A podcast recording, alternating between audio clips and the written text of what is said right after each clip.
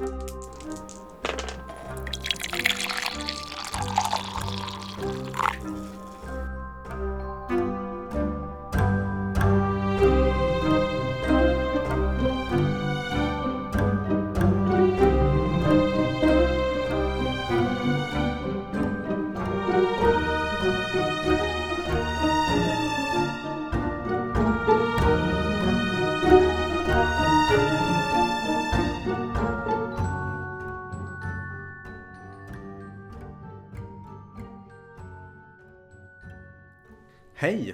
välkomna till ytterligare ett avsnitt av Rollspelsfika, vårt femte avsnitt.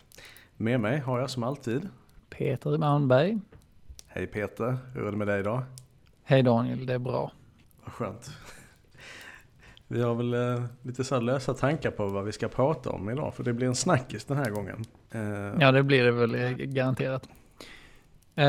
Jag glömde ju fråga, hur är det med dig Daniel? Jo tack, det är bra. Det är bra. Det rullar på. Som det ska. Hösten är ju de facto här. Och det börjar definitivt bli för kallt att sitta ute i ett eh, vindskydd och, och prata. Så nu, numera sitter vi inomhus istället. Men eh, det är lika mysigt det. Det blåser ganska mycket, eh, så jag tror inte det hade blivit någon bra inspelning ändå. Nej, jag tror inte det heller. Ja, vad är det som vi ska prata om idag då? Vi ska prata om lite sådana perfekta ögonblick i spel och spontanitet i spel och, och sådana här grejer. När man går helt Ja. off the rails lite, känner jag. Det har varit kul att prata om. Det är ett väldigt eh, ospecifikt område ändå, eh, men jag tror att vi eh, har ingen eh, mer konkret tanke för det här eh, spelmötet, eller vad säger jag? Vi har ingen mer konkret tanke för det här eh, avsnittet. För det var lite sprunget ur en spontan grej som hände under förra inspelningen. När vi gjorde en vanlig, ett vanligt avsnitt utan actual play. Eh, för då började vi vid ett tillfälle eh, friformsrollspela lite grann. Mm, jag vet inte, det var, det var du som började med det och sen så hakade jag på.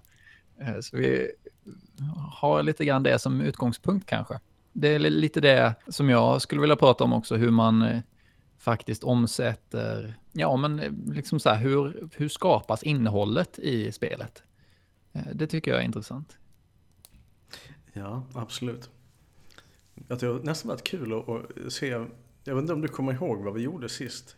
Ehm, jag har eh, vaga minnen av ungefär vad jag, vad jag hade för idéer uttänkta när vi spontanspelade. Ehm, Eh, Om du vill pröva igen, det vill säga i början. Typ fem minuter. Bara för att se var Du- vi hamnar lite. Du Ja. menar att vi gör det nu också? Precis. Ja, men eh, det kan väl vara en bra grej. Jag, jag sätter igång om det är okej. Jag funderade på en sak som jag skulle vilja ta upp innan vi börjar. Eh, Det jag har tänkt på är hur jäkla dåliga vi är på när vi säger till exempel att ja, vi kan ju prata lite grann om vad som hände i förra avsnittet. Så gör vi typ inte det. Eh, När jag har lyssnat på alla de andra avsnitten så är det verkligen så att ja, så började vi och sen så visade det sig att nej, det pratade vi inte om överhuvudtaget. Peter, vill du prata om vad som hände i förra avsnittet? Ja, eh, jag tror att det är det som är att frågan är lite avväpnande. Så här, oj, hjälp, minns jag vad som hände i förra avsnittet? Eh, I förra Ja, avsnittet så spelade vi Fornsaga. Eh, Det var vår andra inspelning av Fornsaga. Och jag, jag, Fritjof och Grim eh, begav sig från eh, gården vars namn jag aldrig kan påminna mig på rak arm. Eh, mot Hästveda. Ica bredvid Sparta. Precis, så var det. Eh, Tuna heter det alltså. Tuna. Eh, Vi begav oss från Tuna mot Hästveda för att uppsöka den lömske drängen som har sålt tillbaka eh, vårs mors smycke till handelsmannen Edvin. Tycker jag är en bra sammanfattning. Eh, det som jag tror att jag vill säga om det spelmötet eh, är ju att vi fokuserade väldigt mycket på reglerna. Eh, vi, eller rättare sagt, vi diskuterade mycket och resonerade kring hur regelsystemet fungerar. Och det tycker jag är en ganska bra grej när vi spelar ett regelsystem som ingen riktigt kan. Typ mer än jag just nu. Men framför allt, eh, eller någonting som jag skulle vilja säga där är ju att nu har jag skickat ut en, eh, en förhandsvisning av de sex första kapitlen till alla som har backat på någon sån pdf-nivå. Eh, så det är eh, jäkligt spännande att höra vad, vad folk tycker om det och vad, eh, ifall de liksom förstår mig. Den, st den, stora massan. Eller egentligen, det är de personerna här som, som har möjlighet att titta på det nu som spelar störst roll. För de, det är ju de som har gått in och backat och faktiskt eh, hjälpt till och sett till att eh, projektet eh, händer. Så att, eh, ja, jag är väldigt eh, spänd på. Nu snart så är det inte bara jag som kan spelsystemet. Nej, det är jättespännande, förstår jag. Mycket som händer överlag. Ja, absolut. Men i alla fall. Eh, och eh, vill du vara spelare? Jag är spelledare. Vi började så sist så att det tycker jag vi kan göra nu också. Gott. Då gör vi så. Säg att du börjar stå utanför ett stort vitt hus. Runt omkring dig är skogsmark. Söder om dig går en stig. Det är den stigen som du kom ifrån. Framför det här huset så står en brevlåda.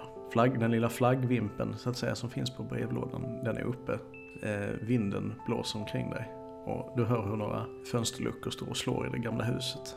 Ja, jag, eh, går närmare det här eh, huset och eh, jag funderar ju över varför eh, ett så stort hus har sån liten brevlåda. Det, det, är precis som att huset har använts till någonting mer omfattande förr i tiden. Så att det här är bara eh, kvarlevorna av en, en uråldrig organisation. Alltså att det har förekommit någon form av verksamhet här tidigare med kanske massvis med, med hushållerskor och eh, massvis med, med tjänstefolk menar jag. Och eh,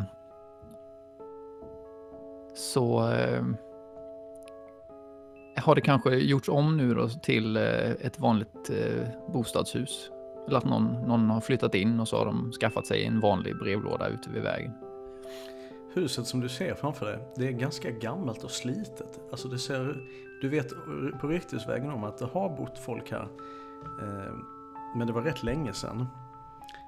Det har hunnit bli gisset och färgen har hunnit börja flagna på sina ställen. Det ser väldigt mycket ut som din bild av vad ska vi säga, ett, ett um, gammalt, nästan, vad ska vi säga, amerikanskt uh, sån här, uh, ja, vad ska vi säga, manor house lite grann. Uh, helt i vitt. Framför dig så står dörren på halvglänt och en väldigt sliten dörrmatta ligger framför dörren som ser ut att ha sett bättre dag. Hmm. Jag tänker mig ju... Nu hoppar jag ur eh, spelandet här med en gång. Eh, för jag, en sak som jag slogs av nu är att jag drog ju direkt associationer eh, när du började säga ett stort vitt hus. Då tänkte jag Vita huset i eh, Washington. Så tänkte jag, hmm, och sen så fortsatte du att eh, berätta om liksom, skogsmarken runt omkring.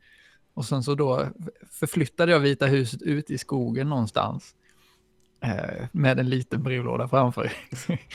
Stort, eh. stort ja, men inte så stort. Nej, men det är intressant här nu när vi liksom inte har, eh, vi har inte satt upp några som helst ramar för det vi spelar nu.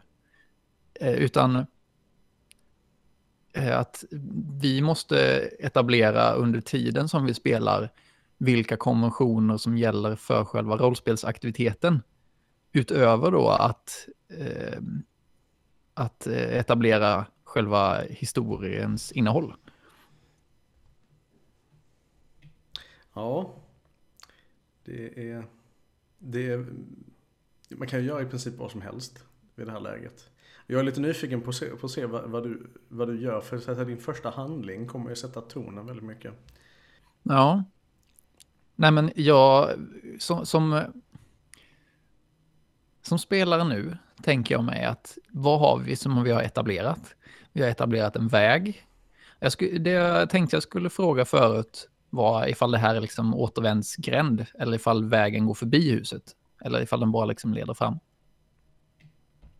Just den stigen du befinner dig på eller har vandrat uppför är en, din privat väg som leder upp till huset. Men eh, det finns ju såklart ett litet sidospår som eh, går runt och norr om huset. Och från där du står så kan du se en liten slingrig stig som fortsätter upp i nordväst in mot skogen. Okej. Okay. Ja, men då, då tänker jag mig ändå, jag har den här stigen som, som leder vidare. Jag har brevlådan och jag har det vita huset med eh, den eh, öppna dörren. Det är det innehållet som vi har etablerat hittills. Och jag skulle kunna välja att interagera med de sakerna. Eller så kan jag, i och med att vi nu inte har ett, eh, vi har inte sagt huruvida jag får själv hitta på saker. Så att jag skulle ju, jag skulle ju i princip kunna gå, gå och säga att eh, jag går och eh, jag går och klättrar upp för stegen som står eh, upp mot ett av fönstren på ovanvåningen. Men det har ju du inte etablerat att det finns någon. Så jag är lite funder, fundersam på hur, hur du har tänkt att jag får lov att eh, infoga den typen av saker. Jag tänker mig att utbytet nu här är ju en stil av att, att om du ställer frågor om din omgivning så kommer du ju dels ge mig information om vad du är ute efter eh, och eh, dels bidra till att måla upp världen. Som du frågar till exempel, finns det något sätt att ta sig upp på ovanvåningen utifrån? Så skulle det kunna dyka upp någonting. Mm, men då, då tolkar jag det som att eh, na, den narrativa kontrollen ägs eh, av dig lite grann och att ifall jag vill eh, infoga ett nytt element i berättelsen som inte vi har etablerat sedan tidigare så ber jag om lov eller genom att då fråga ifall det finns eh, eller ifall det finns något sätt att göra det som jag försöker åstadkomma. Det har vi en ett intressant fråga för att jag skulle vilja säga att, att till viss mån tänker jag mig att det är så. Men jag tänker mig också att eh, inom rimlighetens gränser så, så kan du också förstås hitta på egna grejer som verkar rimliga. Mm, jag förstår. Men är det då okej okay att jag säger att, eh, nej vänta lite, det, det jag sa om att det var någon gammal organisation som hade funnits här. Eh, är det, no det kan ju vara någonting som min rollperson bara tror då. Hur gammal är din rollperson? Mm, ja, det har vi inte pratat om. Tänker att eh, det är en eh, levnadsglad Eh, 40-åring. Levnadsglad 40-åring, ja. Då tänker jag mig väl att du, så länge som du har känt till huset, och du har ju kanske bott i trakten ganska länge. När du var yngre så ryktades om att det hade varit ett mentalsjukhus här en gång i tiden. Eller ett sanatorium eller hur man säger. Dit folk skickades för att eh, njuta av den friska lantluften och liknande. Men eh, att det också har varit ett privat residens. Eh, att det skulle varit en organisation här har det också ryktats om. Eh, och då menade man på att det var staten på något sätt som har köpt in sig eller köpt upp marken. Men det är ingenting som riktigt är 100% säkert hos någon. Förlåt, vad sa du att det hade varit för någonting? Att Samma... stat, ja, förr i tiden. Alltså en psykiatriker som hade sin verksamhet här en gång i tiden, bland annat. Men det är ett rykte, bland många rykten. Mm, Okej, okay. intressant. Nu, jag är lite sugen på att fråga hur du, eh, hur du eh, liksom har kommit på det här nu. Eh, men det skulle du kunna ta efter att vi har spelat eh, till någon form av lämplig paus. Absolut. Okej, okay, nu ska jag börja interagera här med eh, den här settingen. Det är som ett litet smörgåsbord. Man kan liksom bara välja. Men jag tänker mig faktiskt att eh, jag går upp till, till den här öppna dörren och, och ser ifall, eh, ifall den har stått öppen länge, ifall det har blåst in löv och eh, sådär kanske. Ja, du tar ditt första kliv upp på trappan och det knarrar omissigenkännligt från gammalt trä kommer fram mot dörren och eh, ser, eh, som du tidigare misstänkt, att den har stått öppen ett tag. Det verkar som det har blåst in en hel del löv och skräp utifrån. Öppnar du dörren? Ja, det gör jag. Jag eh, öppnar dörren och kikar in och, eh, och ropar eh, Hallå? Det enda du hör som svar är vindens ylande. Det verkar som att vinden börjar tillta rätt rejält nu. Och på horisonten eh, sydväst om där du är så ser du hur stora svarta moln närmar sig huset. När du kikar in så ser du vad som en gång varit en vacker, jag höll på att säga viktoriansk men det menar jag inte. Jag tänker mig som en sån här amer eh, amerikanskt, eh, vad var Lovecraft ifrån nu igen? Jag vet inte. Eh, sån här gammeldags, inte plantageaktigt hus men alltså sån här väldigt eh, southern style hus. Eh, med vackra gamla trämöbler eh, som har eh, slitits av, av, av, eh, av blivit utsatta för, för väder och vind ganska länge. Eh, tapeter som har börjat flagna lite lätt på sina ställen. Eh, och eh, in i hallen så ser du dels en trappa upp till ovanvåningen eh, och tre dörrar i olika ändar av en hall. Här ligger en massa tidningar och post på golvet. Mm. Jag tittar i den här posthögen och ser vad det är för någonting som ligger överst. Ifall det är någonting som är alldeles nyligen inkastat eller ifall det är för jättelänge sedan. Ja, det senaste brevet du ser på golvet är daterat eh, 1992. Ja, det är ganska nyligen här alltså eftersom vi spelar i 1992. Eller? Nej, det, jag tänkte föreställa mig att det är, det är några år sedan. Det är typ sex år sedan. Okej. Okay. Nej, det, det, förlåt. Det var, det var en, en retorisk fråga. Det har vi inte etablerat inser jag. Men ja. Nej, precis. Det, det, är precis det jag menar. Ja. Uh, men okej. Okay. Uh, ja, det, det, känns inte alls eh, långt ifrån vad jag själv tänkte. Även ifall jag inte hade tänkt någonting specifikt. Men okej, okay, det är ett par år sedan. Då... Ehm, hmm, alla de här dörrarna är stängda, de misstänker jag. Eller egentligen, det här är ett sånt tillfälle där det spelar fan ingen roll ifall det är någon dörr som är öppen eller inte. För att så länge du inte redan har förbestämt vad som finns bakom de här dörrarna så spelar det ingen roll ifall du säger att ja, en dörr är öppen. För jag menar, hade du bestämt vad som fanns i de här tre rummen och du hade sagt att dörren, är dörren nummer två är öppen, då hade jag kanske varit mer benägen att ta den. Dörr, dörr ett, två och tre skulle allihopa kunna leda till köket. Så det, egentligen det enda jag har som sticker ut är ju att gå upp för trappan. Uh... Jag kan säga så här, att den vänstra dörren i hallen ser ut att leda in i ett kök. Uh, med, som är väldigt undanstädat och prydligt i ordningställt. Mycket uh, vitt porslin som står framme och ser ut att vara putsat och fint. Där finns en stege som verkar gå ner, gå neråt eh, och en smal trappa av trä som snirklar uppåt en våning. Hur, hur, menar du att eh, stegen leder neråt? I ett hål i golvet typ? Det finns en så att säga sån här um, skjutlucka uh, som verkar gå ner. Okej, okay. ja. Då antar jag att jag kikar in i det rummet då så, så, så får jag syn, syn på det här. För då måste jag ju ha, jag måste ju ha öppnat dörren för att se det här. Då uh, går jag uh, bort till, uh, till den här trappen som går uppåt tror jag. För ja, jag, undrar hur, jag undrar nog vad som finns där uppe. Du tittar upp, i, upp för trappan. Det ser ut att vara mörkt där uppe. Det verkar vara någon form av vind eller liknande. Okej. Okay. Men nu måste jag bara kolla här. Hade huset två våningar? Eller hade den inte det? Eh, huset har tre våningar. Jaha, okej. Okay. Och den här trappan leder alltså upp till någon form av vindsutrymme. Mm, okej. Okay. Ja, nej, men nu, nu måste jag nog, eh, nu måste jag nog eh, ta ett steg ur fiktionen igen. För så som jag känner nu är det att min, eh, min rollperson har, precis som förra gången vi gjorde det här, ingen anledning att vara här. Eh, vi har inte etablerat varför han är här, eller hen är här. Levnadsglad 40-åring, det kan vara en kvinna, inser jag. Det jag, jag försökte hinta om en, en anledning. Det är att jag, på, och, och, jag kanske borde ha spelat upp det mer. Det, att det, det, finns, det är en annalkande storm som gör att du tvingas söka skydd här. Just det, just det. Blåser eh, runt omkring dig och du, du hör ute hur regnet har börjat smattra på rutorna. Mm, ja men det är snyggt. Ja, då, då inser jag att jag, jag kommer ju vara kvar här ett tag för att vänta ut den här stormen. För jag, jag fick inte med mig min, min regnjacka. Ehm, jag har en, eh, en ganska eh, beständig sån oljerock. Men eh, då ska vi se. Jag går ju upp, nej det gör jag kanske inte. Om det är mörkt där uppe så tror jag, nej, det, det väntar jag nog med.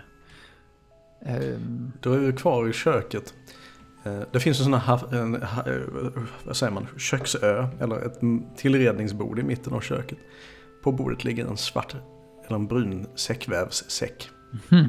Det här är också intressant nu, för det måste ju finnas en uppsjö med grejer i det här köket. Eller? Ja, det här finns ganska mycket. Eh, men det här, just det här föremålet ligger ju... Om, om man skulle tro på någon form av högre makt så skulle det nästan vara som att någon har lagt den här säcken här med avsikt. Det, säcken kallar på mig, jag förstår. Uh, nej, men för, det här är någonting som du har uh, pitchat in, att den här grejen finns. Och nu, jag skulle kunna eh, liksom pitcha fler grejer som jag är typ orolig för ska hända. Alltså om du känner att du, du behöver mer inspiration för de sakerna du ska slänga in. Men å andra sidan, eh, så i och med att du nu har den här, den här inriktningen att du låter pitcha saker, eller vad, vad blir det nu? Eh, du, vi, vi har den här fördelningen på, av den narrativa kontrollen, att det är du som bestämmer vad som finns i, i slutändan. Och då tror jag att jag blir mer passiv Alltså att jag väntar på att du ska servera mig saker som jag kan interagera med. Så att... Eh... Jag tycker vi ska pröva i så fall att, att göra, att jag överlåter mer kontroll till dig för jag vill gärna se att du är mer aktiv. Så. Ja, Nej, det är bara en sak som jag reflekterar över och som jag har reflekterat över tidigare. Men som jag tycker ganska snyggt eh, illustreras av eh, den här situationen. I alla fall i mitt huvud så är den här känslan av att hmm, Ja, jag skulle egentligen kunna sätta mig i en, i en soffa här eh, när, jag, när jag väl hittar en soffa. Men det känns som att det finns en underförstådd grej att i och med att jag är ensam så finns det inga personer jag kan interagera med. Så utforskandet, det utforskande elementet blir väldigt, väldigt starkt i det här eh, sammanhanget. Så att jag får ju den känslan som spelare nu att det är utforska som jag ska göra. Så att eh, hur som helst, det, det, är det, jag, det är det jag gör. Den här, den här säcken på, på bordet, eh, jag, jag, tror att jag, jag, luktar på den först. Eh, så ifall det är någonting som luktar underligt. Ja. Nej, det luktar... Eh, det luktar gott. Det luktar mm, mat om det. Jag tror att jag, då känner jag lite grann på den försiktigt för, för att känna ifall den är varm eller så. Du känner på den. Eh, det är... Du känner att det finns en flaska i den. Glas känns det som genom vävens material. Eh, du känner också vad som verkar vara ett litet foliepaket eh, och en, eh, något litet vasst föremål. Jag får nog ändå kika i den här säcken. Du öppnar säcken och i den finner du en flaska med innehållandes vad som ser ut att vara vatten. Det skulle i och för sig kunna vara alkohol också. Eh, du hittar ett, ett foliepaket som ser ut att vara i ungefär typ smörgåsformat. Och du hittar en kökskniv. En liten kökskniv. Mm, Okej. Okay. Ja, jag eh, känner mig nog ändå ganska, eh, lite hungrig tror jag. Så att jag tittar vad nog vad det är för smörgås. Om det nu är en smörgås. Det är en ost och skinkmacka.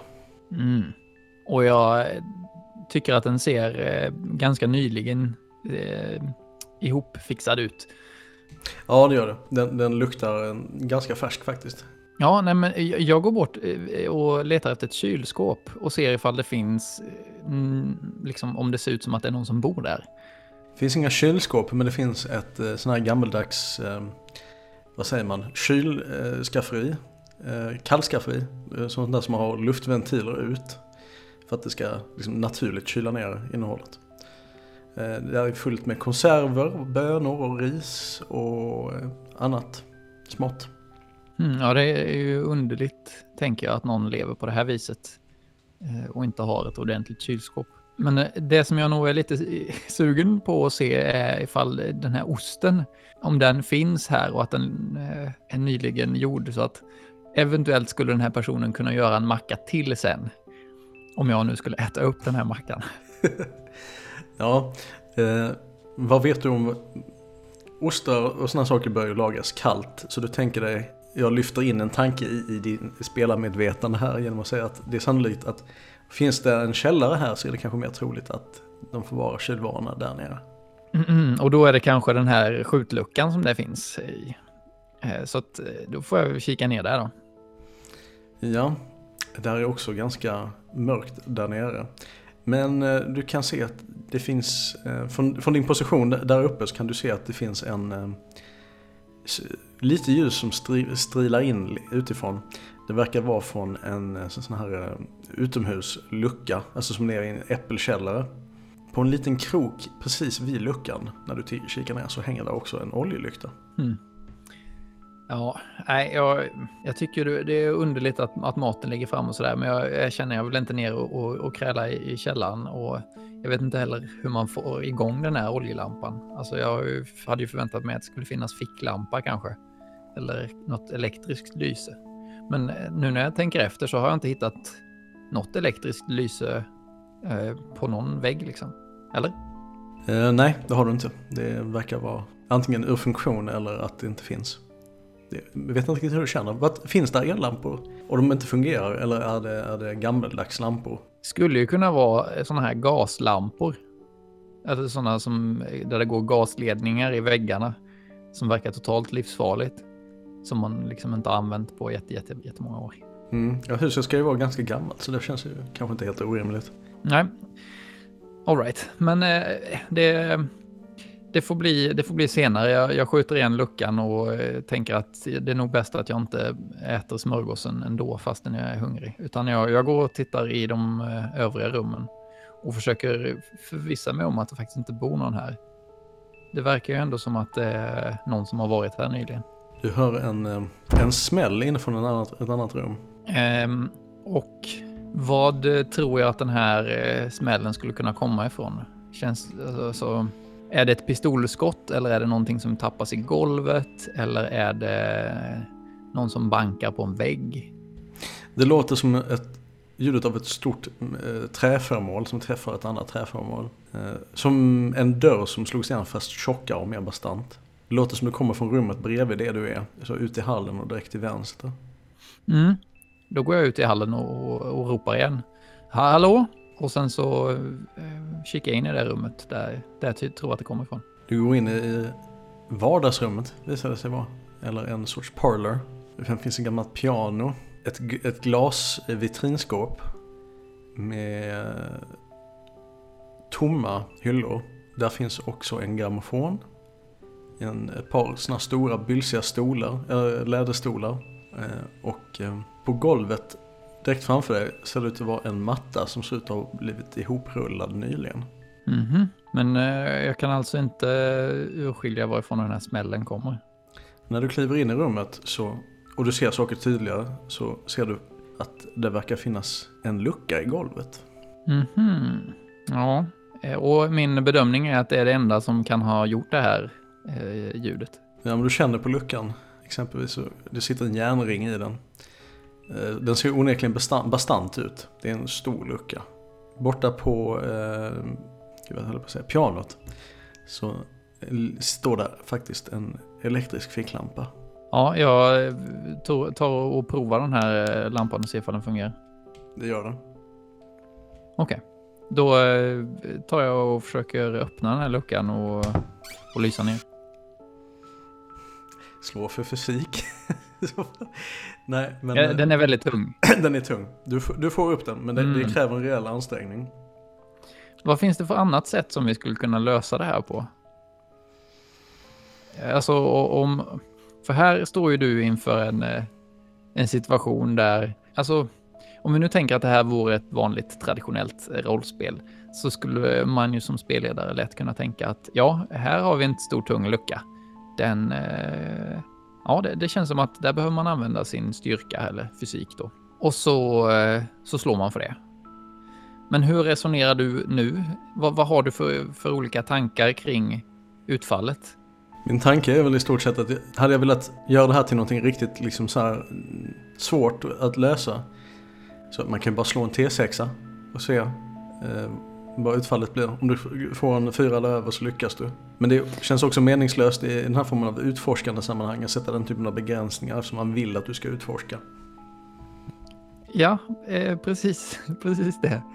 Eh, det var precis den tanken som jag hade att det kan vara onödigt att, att sätta upp hinder för någon som man vill eller som man vill uppmuntra till ska fortsätta att utforska någonting. Eh, och, och i det här fallet så, jag tänker mig att det är ett sånt här spelmoment. Eh, eller där man liksom går in på brädspelssidan eh, av rollspel. Att du tänker dig att det finns två stycken scenarion. Ett scenario är att jag kan gå ner genom skjutluckan som inte är tung att öppna, men där finns det någonting som är lite jobbigare att ta sig igenom för att sen komma till det här slutliga rummet.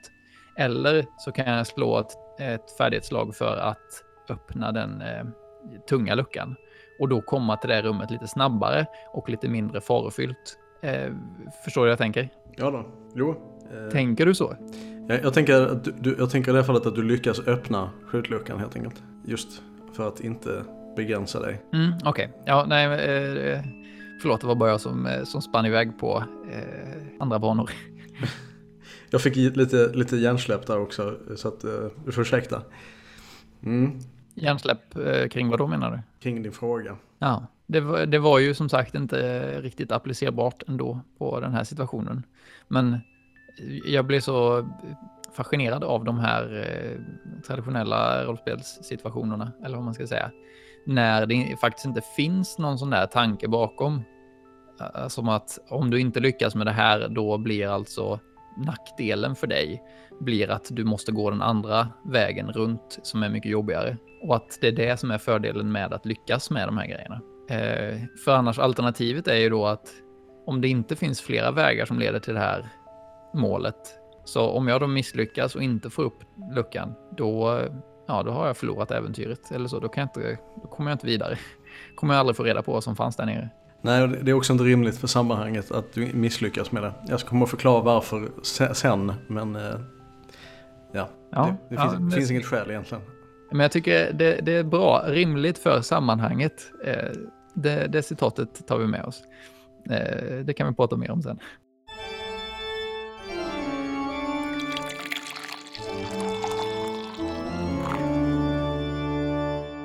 Nåväl, jag öppnar alltså luckan, eh, kikar ner, lyser med min ficklampa.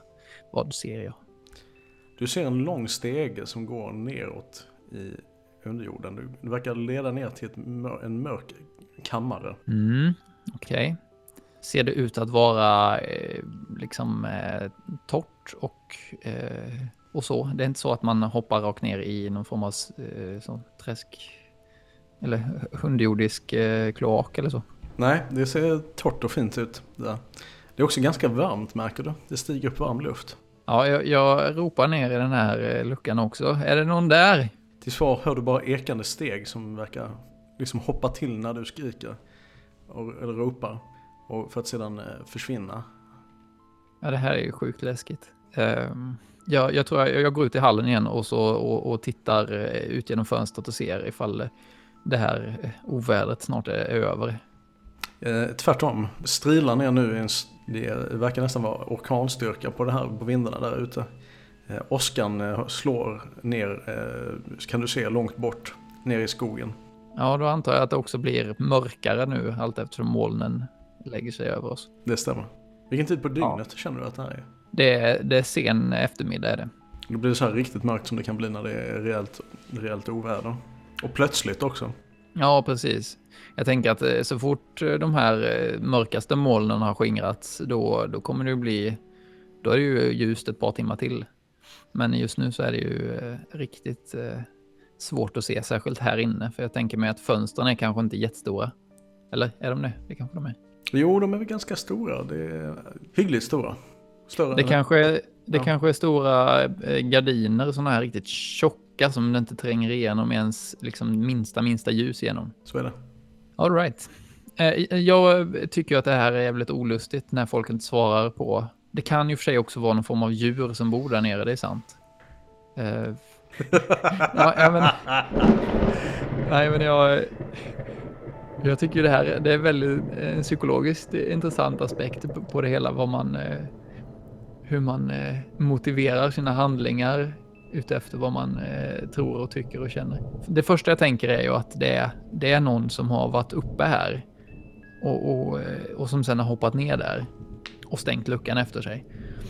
Men, men å andra sidan, det skulle också kunna vara så att, att det är, jag vet inte, vinden som har blåst eller att eh, den har stått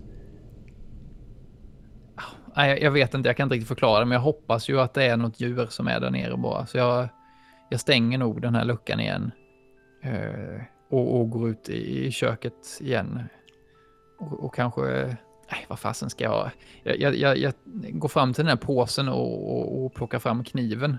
Så här, ja, jag är lite uppstressad.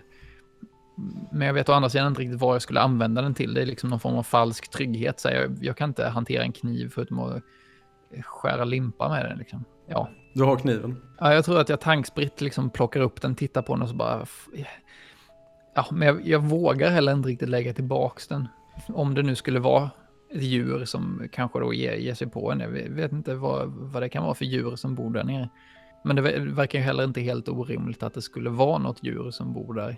Med tanke på att det har stått öde nu några år. Så det är kanske någon vägg som har rasat i källaren som gör att det kan komma in. Ja, i alla fall. Jag eh, känner mig eh, ja, olustig till mots. Eh, men jag, var det något mer inne i den här eh, salongen som jag som var av intresse? Jag minns inte. Nej, det var det här vitrinskåpet. Eh, som du, när du tittar in så ser du att här har stått saker en gång i tiden. Eh, ganska nyligen antagligen. Eh, men, för det finns dammavtryck i dammet runt omkring i eh, skåpet. Eh, du ser också när du tittar om det omkring i, i, i rummet att det hänger ett svärd ovanför en sån här uh, stor mastig öppen, öppen eld, eldstad. Ja, just det. Men uh, där tänker jag, jag tror att i min sån här irrationella, i mitt irrationella handlande nu så tror jag att jag går fram ändå och känner på den ifall den är så pass skarp så att den skulle gå att använda som försvar. Den är vass som ett helsike. Det, det skär mig kanske till och med. Ja, det kanske det gör. Ja. ja så jag, jag, jag, suger på, på tummen och försöker trycka, trycka till det så det slutar blöda. Ja, nej, men jag, jag, nej, jag tänker att det, ifall någon skulle se mig med det här svärdet sen, eh, så, så då, då, skulle de ju tro att jag var från, från vettet. Eh, så att jag eh, behåller nog bara den här kniven som jag kanske till och med stoppar i mm, jackfickan Mest för att, ja, ja, om någon skulle se mig så känns det så himla dumt att gå omkring med en kniv dragen. Nej, men sen så går jag nog in i, i andra rummet istället. Det sista alltså. Det sista rummet verkar ha varit ett sovrum av, av mindre sort. Här är allting väldigt, väldigt slitet och du kan se hur fönstret ut mot uh, gården här är, är krackelerat och pajat. Mm. Luktar det instängt och unket? Ja, ganska mycket. Mm. Ja, då uh, provar jag nog trappan. Ja, när du kommer några trappsteg upp så knarrar det till och du märker hur brädan under din ena fot brister. Du lyckas precis hoppa undan. Ja, jag tror att jag lite så här på alla fyra försöker fördela vikten så gott jag kan för att ta mig upp sen. Okej, okay. jag börjar fundera på att bryta snart också för jag börjar få slut på idéer nu. ja, men ja, det är intressant. Du, du tar dig upp i alla fall till en ovanvåning med en lång röd matta som ligger på hallen precis när du kommer upp. Eh, här finns, du kan se, två dörrar och eh, trappan fortsätter liksom längre till, till den sista våningen, våningsplanet. Ja, just det. Jag, jag funderar lite grann på ifall vi skulle prova att byta nu. Jag vet inte om jag har mer idéer egentligen. Ja, du, du ska spela där? Ja, men jag tänker att du kan fortsätta på samma ställe där jag är nu. Ja, det kan vi göra. jag tycker jag gillar det vi har gjort eh, så här långt. Men okej, okay, jag fortsätter vara, vara spelledare nu då. Ja. Så jag tänker mig att den här hallen är, eh, det är som en korridor som leder, alltså att trappan svänger upp och sen när man kommer upp till det planet så går liksom eh, korridoren tvärs över byggnaden, eller vad man ska säga. Så att du har en korridor som går till vänster och en korridor som går till höger. Så att trappan liksom går upp direkt i korridoren. Och sen är det då en lite mindre trappa eh, som leder upp till den tredje våningen då. Eh, en, en våning som verkar vara mycket mindre och som inte används så mycket. För att trappan är liksom, eh, den, den, andra trappan är gjord i, i sten tror jag. Eh, Medan då den övre trappan är bara en trätrappa som leder upp. Ja. Ska se. What do you do? Det finns... du, har alltså, du har alltså två, säg att du har, du har någon dörr till vänster och någon dörr till höger. Jag kryp, smyger fram till den högra dörren. och lyssnar försiktigt mot dörren. Mm. Du, du går ju förbi trappan som fortsätter uppåt till tredje våningen då när du, när du går eh, mot den här dörren längre in i korridoren till höger. Du tycker dig ana något litet ljud, alltså det är, eh, det är inte liksom ett, ett basigt ljud, utan ett väldigt så diskantigt ljud, alltså lite vad, vad, är, vad är det för någonting eh, som du tycker dig höra? Vad, vad, tycker du att det låter som? Jag tycker att det låter som diskantigt ljud, säger du?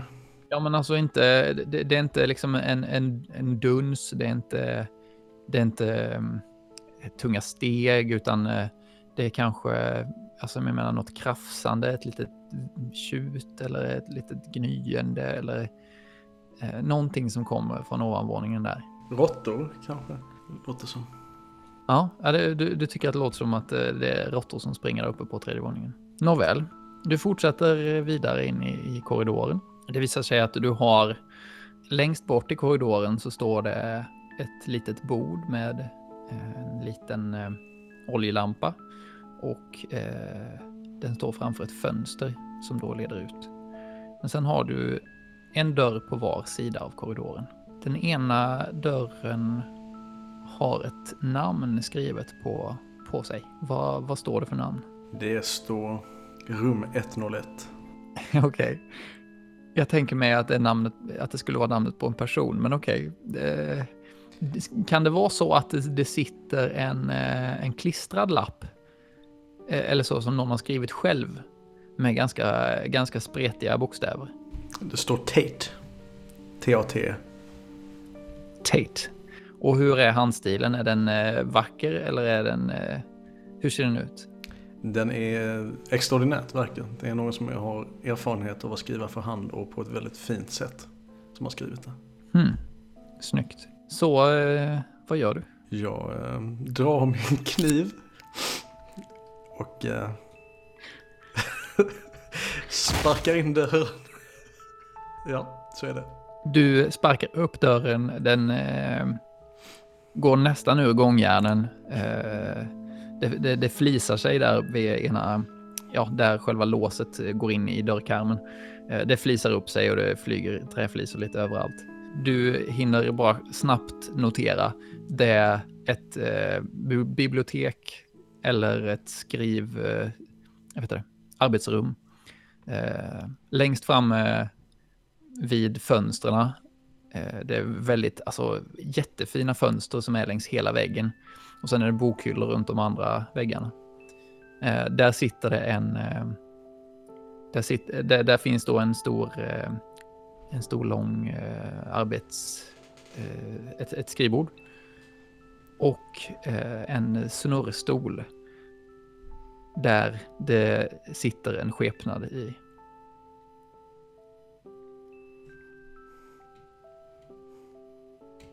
Skepnaden rör sig inte. Jag säger, hallå, uh, ursäkta mitt intrång. Det, det, det stormade så hemskt där ute, jag var tvungen att söka skydd för regnet. Eh, jag ber så hemskt mycket om ursäkt. Hallå? Du får inget svar. Um, du vet, man kan få sådana, bli helt, göra sådana förryckta grejer när man är riktigt rädd, blir skraj. Mm. Jag typ rusar in i rummet i ren sån här panik, rädslepanik och uh, lyser skepnaden med min ficklampa. Ja, när du kommer närmare så ser du att det är en väldigt... Eh, det, det, är en kal, eller inte kal gässa, men en väldigt gleshårig gässa. Eh, håret liksom ligger eh, som påklistrat lite grann. Så här långa testar. Det är också just det här, det här ljusa, det här lampskenet är ju inte som idag att det är liksom kallt ljus, utan det är varmt ljus i den här eh, ficklampan. Den drar ju hur mycket ström som helst.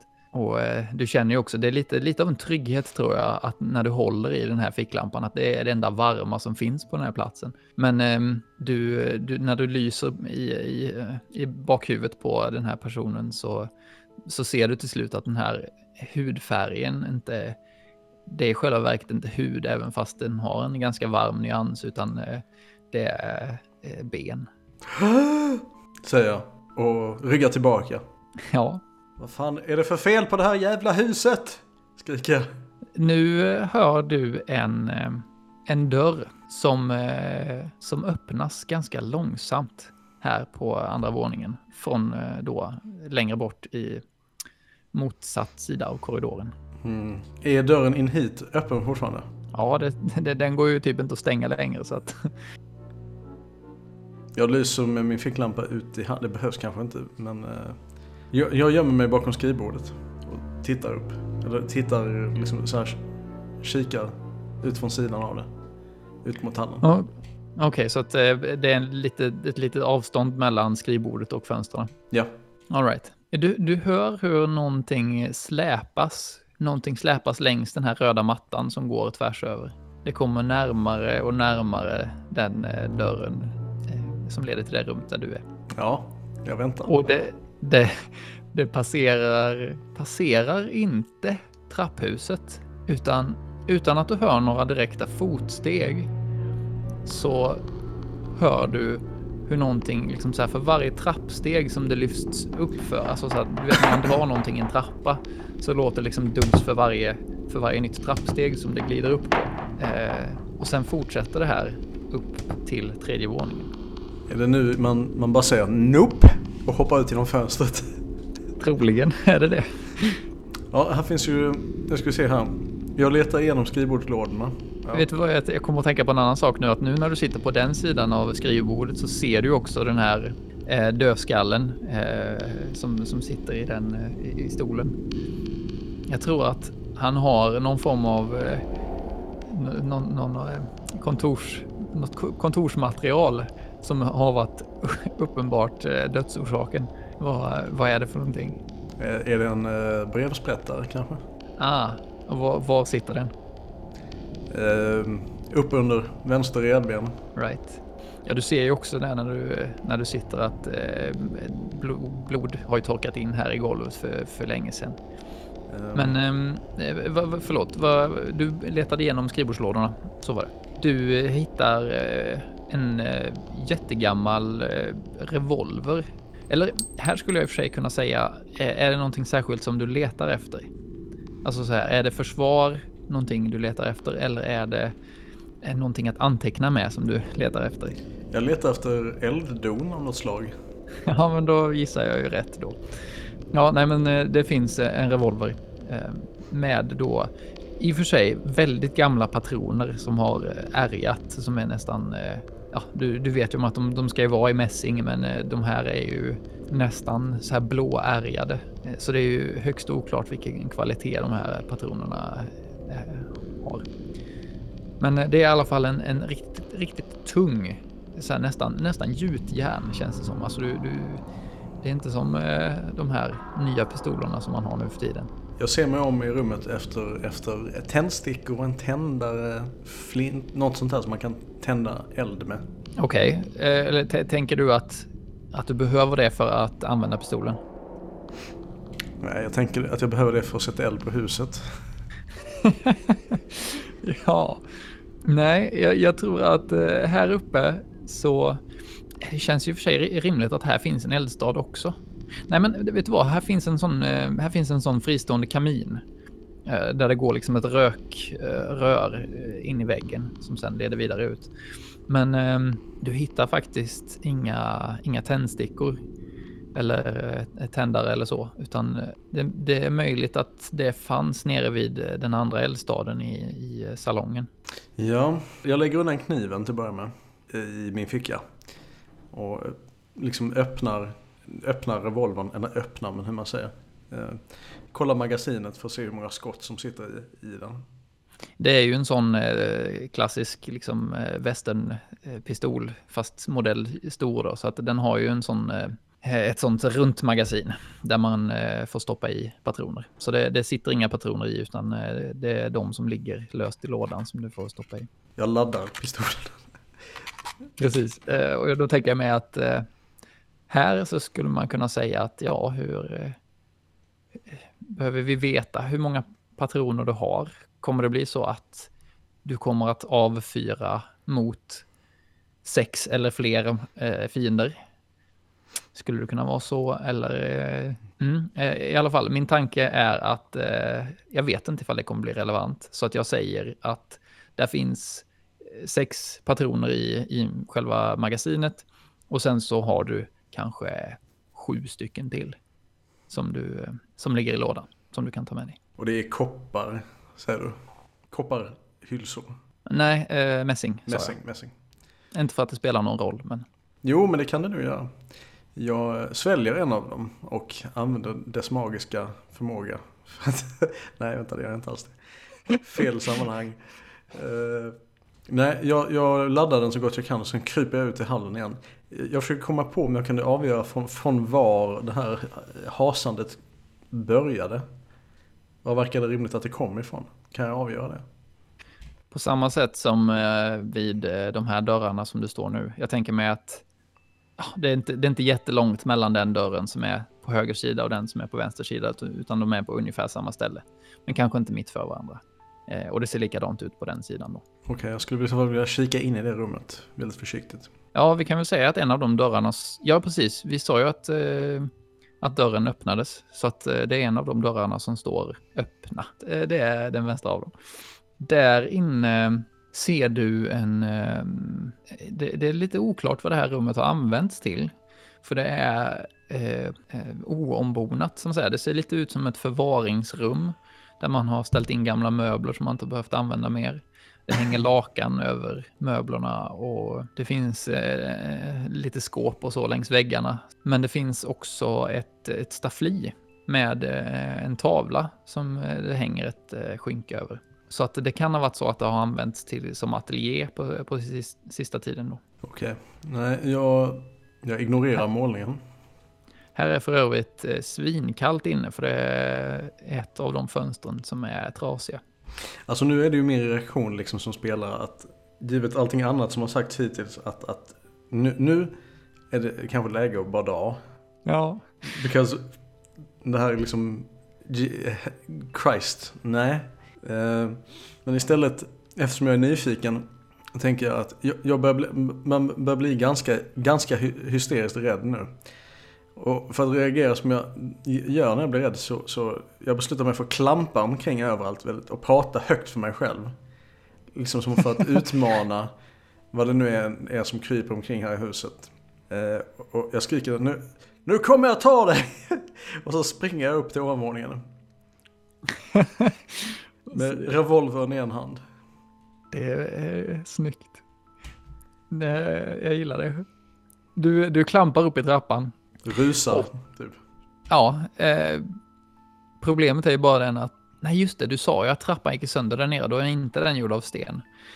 Eh, poängen eh, som jag ville göra med det var att den här trappan är ännu lite skrangligare än den tidigare. Plus att det då är liksom eh, flera våningars fall ifall nu eh, trappan skulle gå sönder.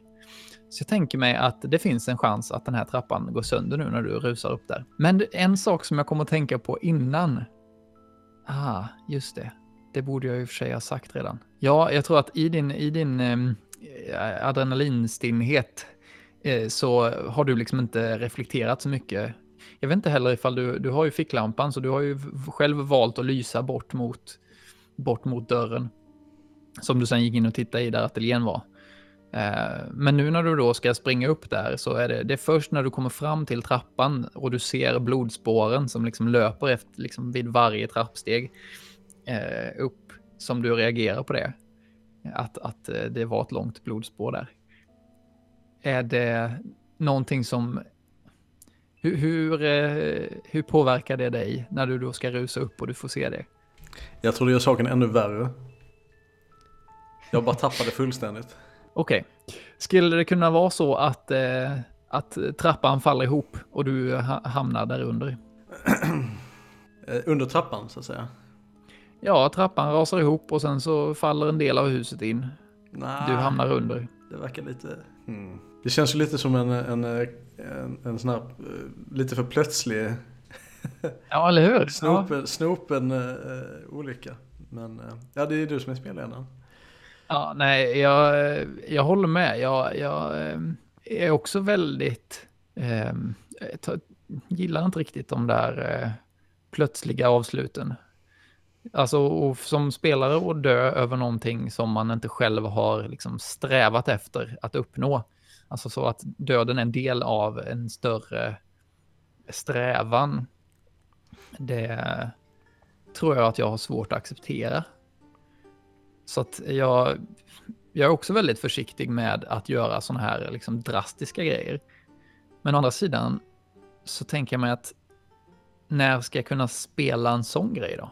Alltså för om vi, om vi tänker nu att den här eh, berättelsen som vi håller på att spela upp nu, att det inte bara är en one shot. Eller så här, egentligen, det skulle kunna vara en one shot och det skulle kunna vara en längre, eh, en längre Eh, historia också. Och i båda fallen så är ju ett sånt här avbrott ganska bra. För är det en one shot så, ja, vi har eh, haft kul. Vi har liksom, vi har lämnats med en massa ouppklarade frågor som vi, som på något sätt inte förstör den bilden som vi har haft. Hmm. Jag, kommer att tänka, jag kommer att tänka på jättemycket nu som jag vill säga. Jag vet inte om du vill eh, haka på dessförinnan, men eh, innan jag glömmer det så är det en sak jag har tänkt på när man är ute och går på ställen där man inte har varit tidigare. Så tycker jag att man hela tiden upplever saker och ting som så himla mycket finare och så mycket liksom, mer inspirerande än vad man gör när man har sett dem tusen gånger. Som att första gången jag gick på gatorna i Lund så tyckte jag att shit vilken häftig stad. Och sen när man har eh, cyklat runt där i, i, flera år så inser man att eh, man inte tänker längre på något av de husen som finns där eller platserna, att man, man liksom har helt förträngt det. Eh, och min reflektion är att de gångerna när man går på en plats för första gången så är den bilden man har av platsen färgad av det man inte ser, men som ens huvud tänker att det kan finnas. Så att när man går på en plats och man inte ser längre bort än vad träden, eh, vad träden är, så, så föreställer man sig fantastiska platser där bakom som man kommer komma till. Man tänker att oh, det skulle kunna vara jättefint där bakom. Eh, säkert gör man det här undermedvetet. Och sen när man väl kommer dit så ser man, ja, det var så här det var. Det kan ju fortfarande vara jättefint, men att man, då har man helt plötsligt sanningen, att så här såg det faktiskt ut. Om vi då säger att när man går på en plats för första gången så har man så som det ser ut på den platsen, det är värt 50 poäng. Och sen är det så som det ser ut bakom krönet, det är också värt 50 poäng. Fast för varje för varje möjlig bild av det som kommer efter krönet så får man liksom ytterligare 50 poäng. Så att ratingen på den här platsen där man befinner sig är från början så 50 plus då alla de här olika möjliga situationerna, eller möjliga platserna som kan finnas bakom krönet, liksom gånger 50. Så då får platsen jättehög rating för att man kan föreställa sig så många olika möjliga framtida grejer. Medan man, när man sen vet sanningen så är den nuvarande platsen 50 och det, den platsen som man vet finns där bakom är också 50. Eh.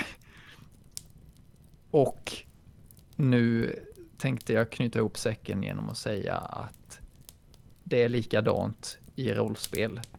Att när vi nu sitter här och inte vet vad det faktiskt är som har, som har hänt på den här platsen eller vem, vem det är som finns i huset mer, så är, om vi släpper berättelsen nu, så kanske berättelsen är, får mycket högre poäng. Att den, eh, för att man har inräknat alla de här olika möjliga scenarierna som kan komma därefter. Nu är jag färdig med mitt resonemang. Vad tänker Daniel om detta? Jag tänkte faktiskt eh, sticka en, ge, ge spelledaren en, en sån här, en, vad säger man, throw your bone. Eh, så jag, jag väljer i det här läget att springa ut istället. Ut i stormen.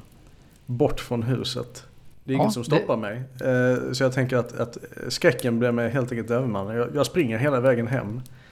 Och, och, under flera års tid kommer jag, jag kommer tänka på det här stället och kommer komma tillbaka någon gång.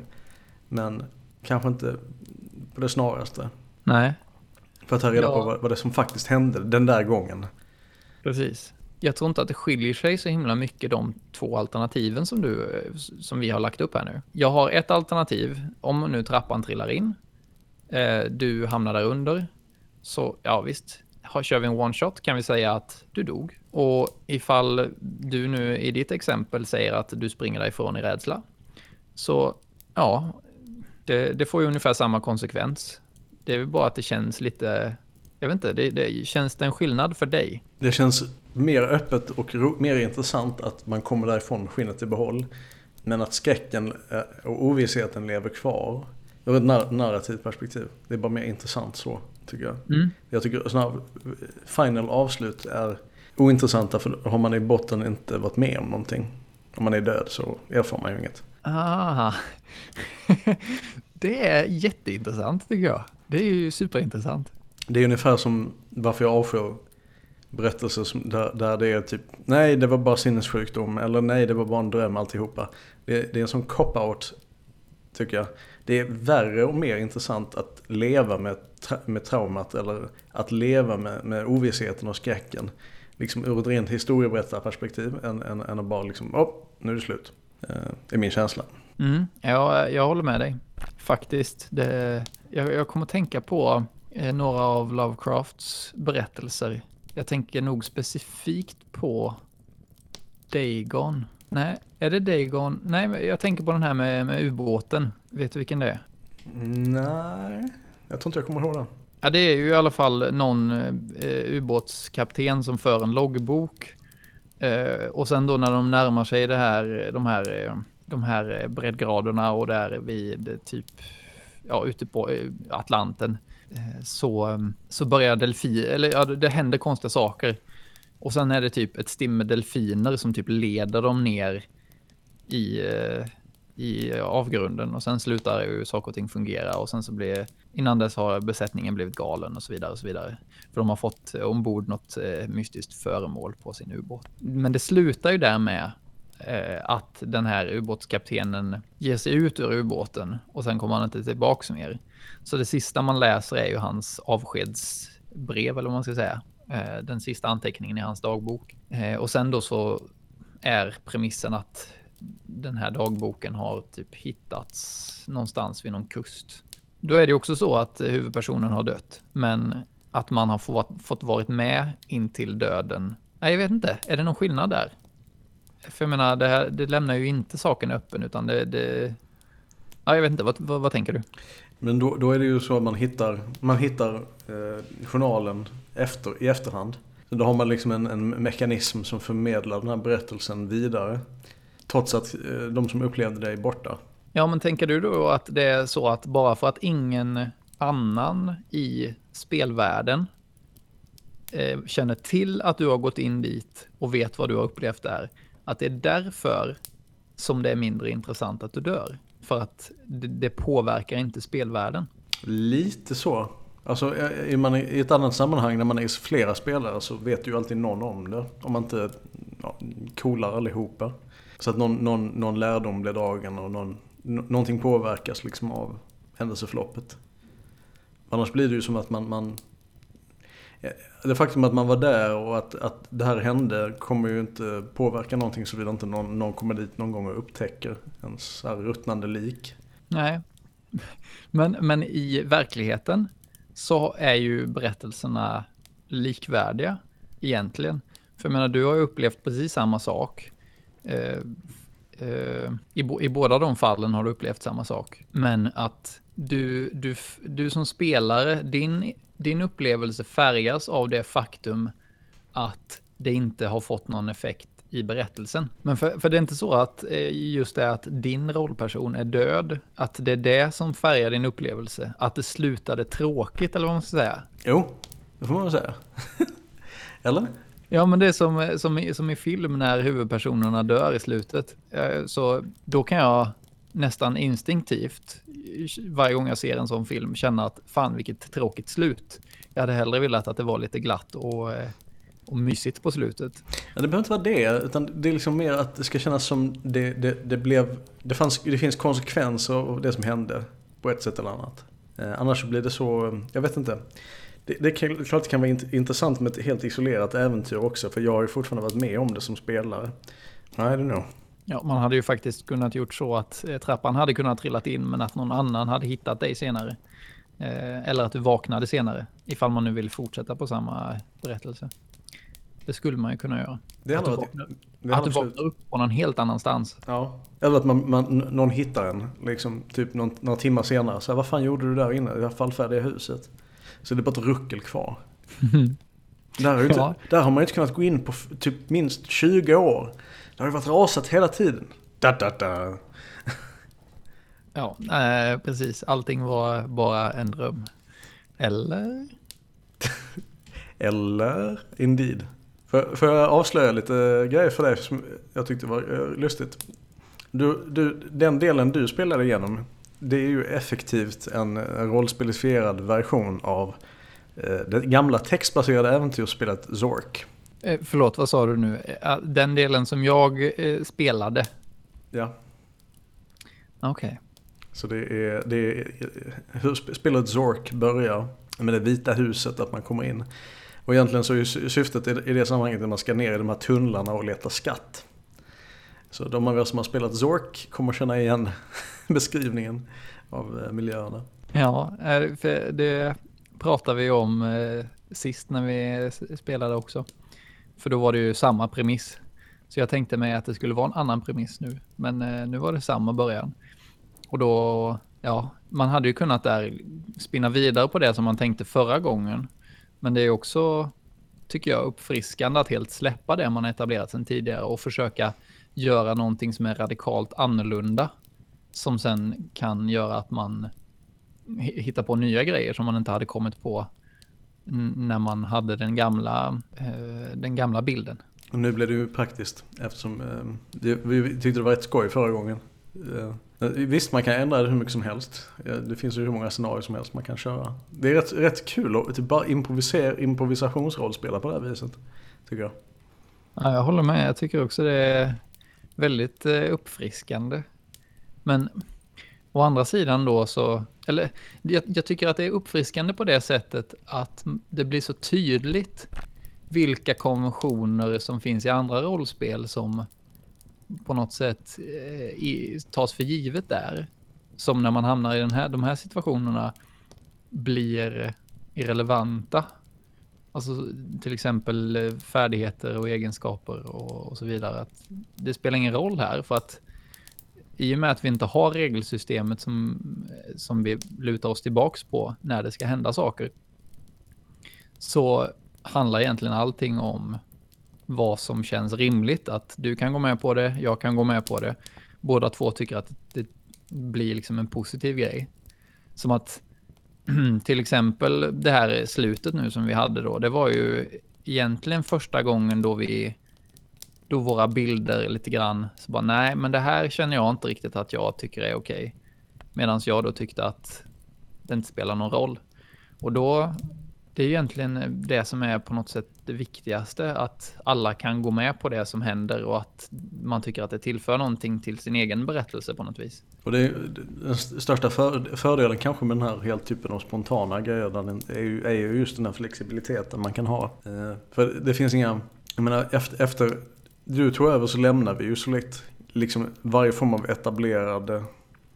jag hade eh, liksom inga idéer om vad vi höll på med längre. Och reagerade mer på beskrivningen som, eh, som du gav mig. Och, och det funkar. Att, att beskriva världen tillsammans liksom. Eh, eftersom det inte finns någon mall.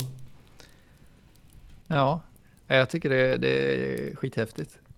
Alltså för, för mig så känns det här som vi har gjort nu mycket mer eh, värdefullt eller vad ska man säga? Det, det finns ett större värde i det än ifall jag själv hade suttit och kommit på precis samma saker. Förmodligen hade jag ju inte då kommit på samma saker i och med att det är mycket av din input som, eh, som det baseras på också. Så eh, jag tycker ju att det här är häftigt för att det är någonting som jag inte hade kunnat åstadkomma på egen hand. Eh, En sak som jag funderade på var vad du hade förberett och inte i det här eh, fiktiva eller det här friforms eh, som vi hade. Ja, bortsett från att det, det, det är ju som sagt baserat på Zork. Så hade jag inte förberett någonting. Eh, Nej, men det är ju ändå en förberedelse. På, eller det finns content redan innan jag upptäcker, upptäcker det. Eh, del, ja, till största del. Eh, så i den mån så får man väl säga att, att majoriteten av eh, förberedelsearbetet var gjort. Eh, men man skulle kunna improva ihop någonting liknande ganska... Så hur mycket av det här som vi spelade drog du ur röven? Och hur mycket var Sork? Alltså layouten av rummen var ju inte exakt likadan som det är i spelet. Prylarna kanske inte är exakt likadana heller. Eh, det är svårt att säga i och med att, du liksom inte, i med att man, spelar ju inte på samma sätt liksom i textbaserat äventyrsspel som i, när man rollspelar någonting. Så Nej, man, får, man får väl säga att hur jag beskrev det var, var um, påhittat och så. Eh, sen så allt, allt, allt det du gjorde var väl inte förberett? Nej, vilket menar du nu? När, när du var spelledare? När, vi, när vi bytte roller? Nej, det var ju definitionen av inte förberett tror jag. Ja. Men jag, jag tänker, eh, jag gillar så mycket sådana här eh, små, eh, ja men alltså mycket av det som händer när man improviserar sker ju undermedvetet. Men när man sen kan titta tillbaks på det och se att jaha, det var därför som det blev så där. För det var lite grann så som, så som jag tänkte när vi, efter att vi hade spelat in det första actual play-avsnittet och jag lyssnade på det, så uppfattade jag en massa sådana grejer som, ja, mycket som jag hade pitchat till er som ni sen spann vidare på. Eh, men också sånt som ni pitchade och som jag spann vidare på. Eller så här att vi hjälptes åt och komma på saker. Så att det var när jag lyssnade på det i efterhand sen så var det liksom, jaha, det var där det fröet såddes av den personen. Ja. När den sa det här. Och sen så visade det sig att det blev så.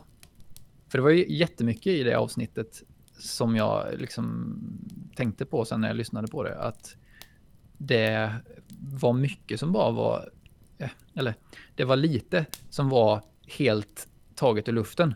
Utan det var jättemycket av det som vi etablerade som hade liksom såtts en bit innan eh, och som sen liksom blommade upp vid ett, an, vid ett senare tillfälle. Eh, och sånt tycker jag är så himla intressant.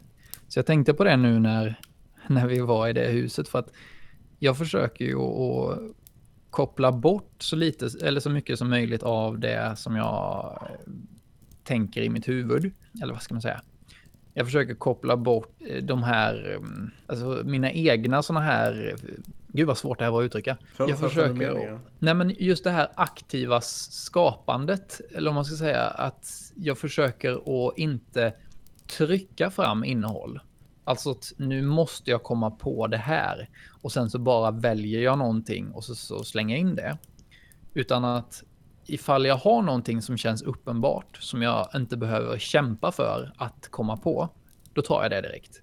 Men ifall jag inte har det så försöker jag mata dig, eller då om det finns fler spelare, med små eh, korn liksom som de kan, som ni kan gå igång på om ni vill, eller som ni kan eller att det är en fråga till exempel.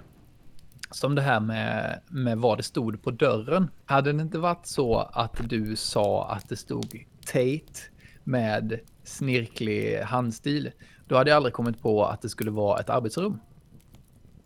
För att det var just det här med skriv, skrivstil, eller just det, handstil, som fick mig att börja tänka i banor om att skriva och att det blev sen ett kontor.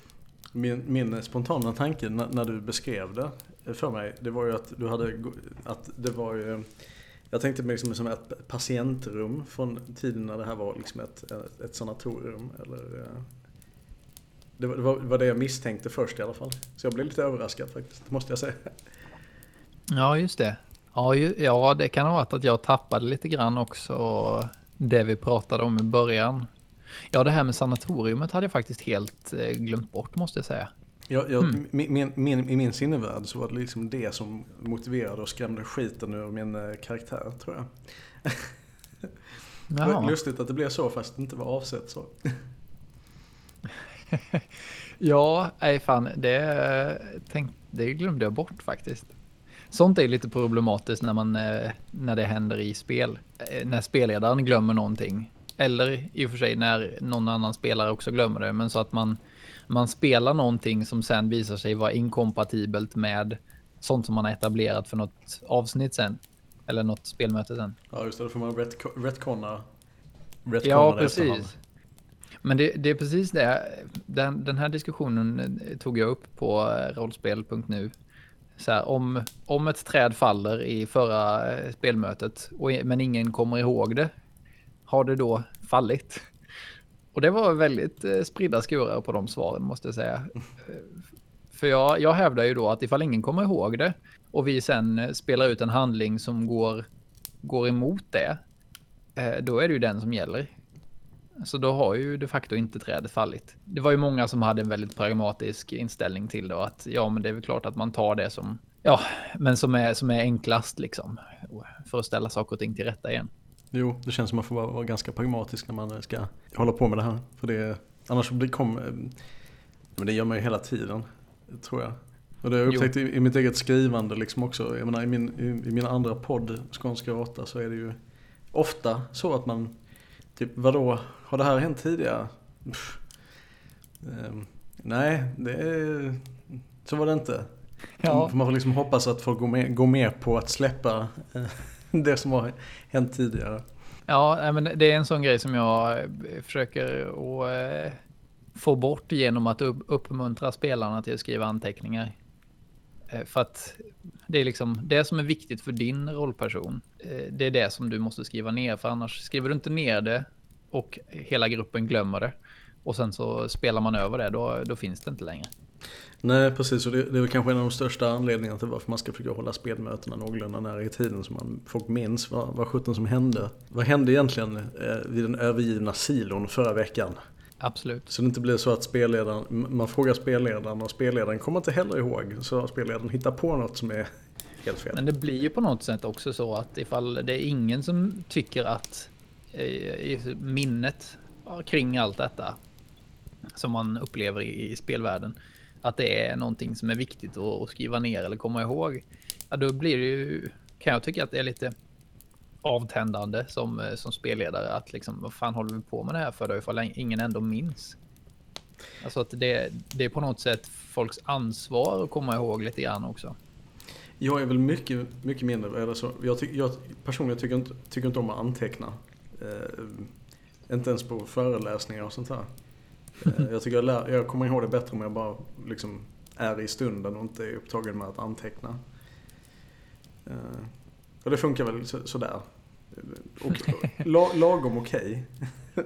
ja, det, det kan ju för sig vara olika för olika människor såklart. Jag hade ju alltid jättesvårt att komma ihåg eh, ja, i mellanstadiet när det var högläsning och sådär. Jag var ju aldrig någon av dem som svarade på vad var det som hände förra gången vi läste. För det kommer jag aldrig ihåg. Nej. Så att jag tror anteckningar är bra för, för mig som person då. Ännu bättre om man, om man dessutom spelar in det för då har man ju det, verkligen svart på vitt vad som hände. Ja, det är ju få förunnat att kunna spela in sina spelmöten. Men sen är det ju också, som vi märkte förra avsnittet, eh, viktigt att eh, folk faktiskt lyssnar på det efteråt också då för att komma ihåg saker. ja, visst. Ja, nej, men jag har, jag har snart ältat det färdigt så att eh, Kanske någon gång till, men eh, inte så mycket mer. mm. eh, ja, nej men eh, i alla fall, jag tycker ju att just de här små frön som man, som man sår i, i samtalet är ju någonting som man inte klarar av att göra på egen hand. Sitter man på sin kammare och skriver sitt äventyr så måste man ju när man får idétorka eh, ta sin inspiration någon annanstans ifrån. Och om det då är böcker eller film eller sådär, det kan ju variera såklart. Men jag, jag gillar att göra det utifrån liksom spelgruppen. Mm. Nästa gång vi improvar något så ska det vara helt, eh, helt på, eh, icke deriverat från, från något annat. Vi får se hur det går. Mm. Med, det, med det kanske vi ska rent av runda av det hela innan, innan vi kommer helt off track igen. Ja, nu är vi nog inne på andra eller tredje. Men så nu skulle vi istället för att runda av kunna säga att vi slutar där. Det gör vi. Som vanligt, tack så hemskt mycket för att ni har lyssnat eh, på det här avsnittet av eh, Rollspelsfika. Eh, vi får hoppas att vi har inte väl direkt någon planering för när nästa actual play blir av, men det kommer väl. Jajamensan. Och under tiden så får jag önska en, en riktigt härlig eh, oktober och eh, halloween om man nu firar sådant. Och ja, ha det så gott helt enkelt. Ha det fint. Hej. Hej.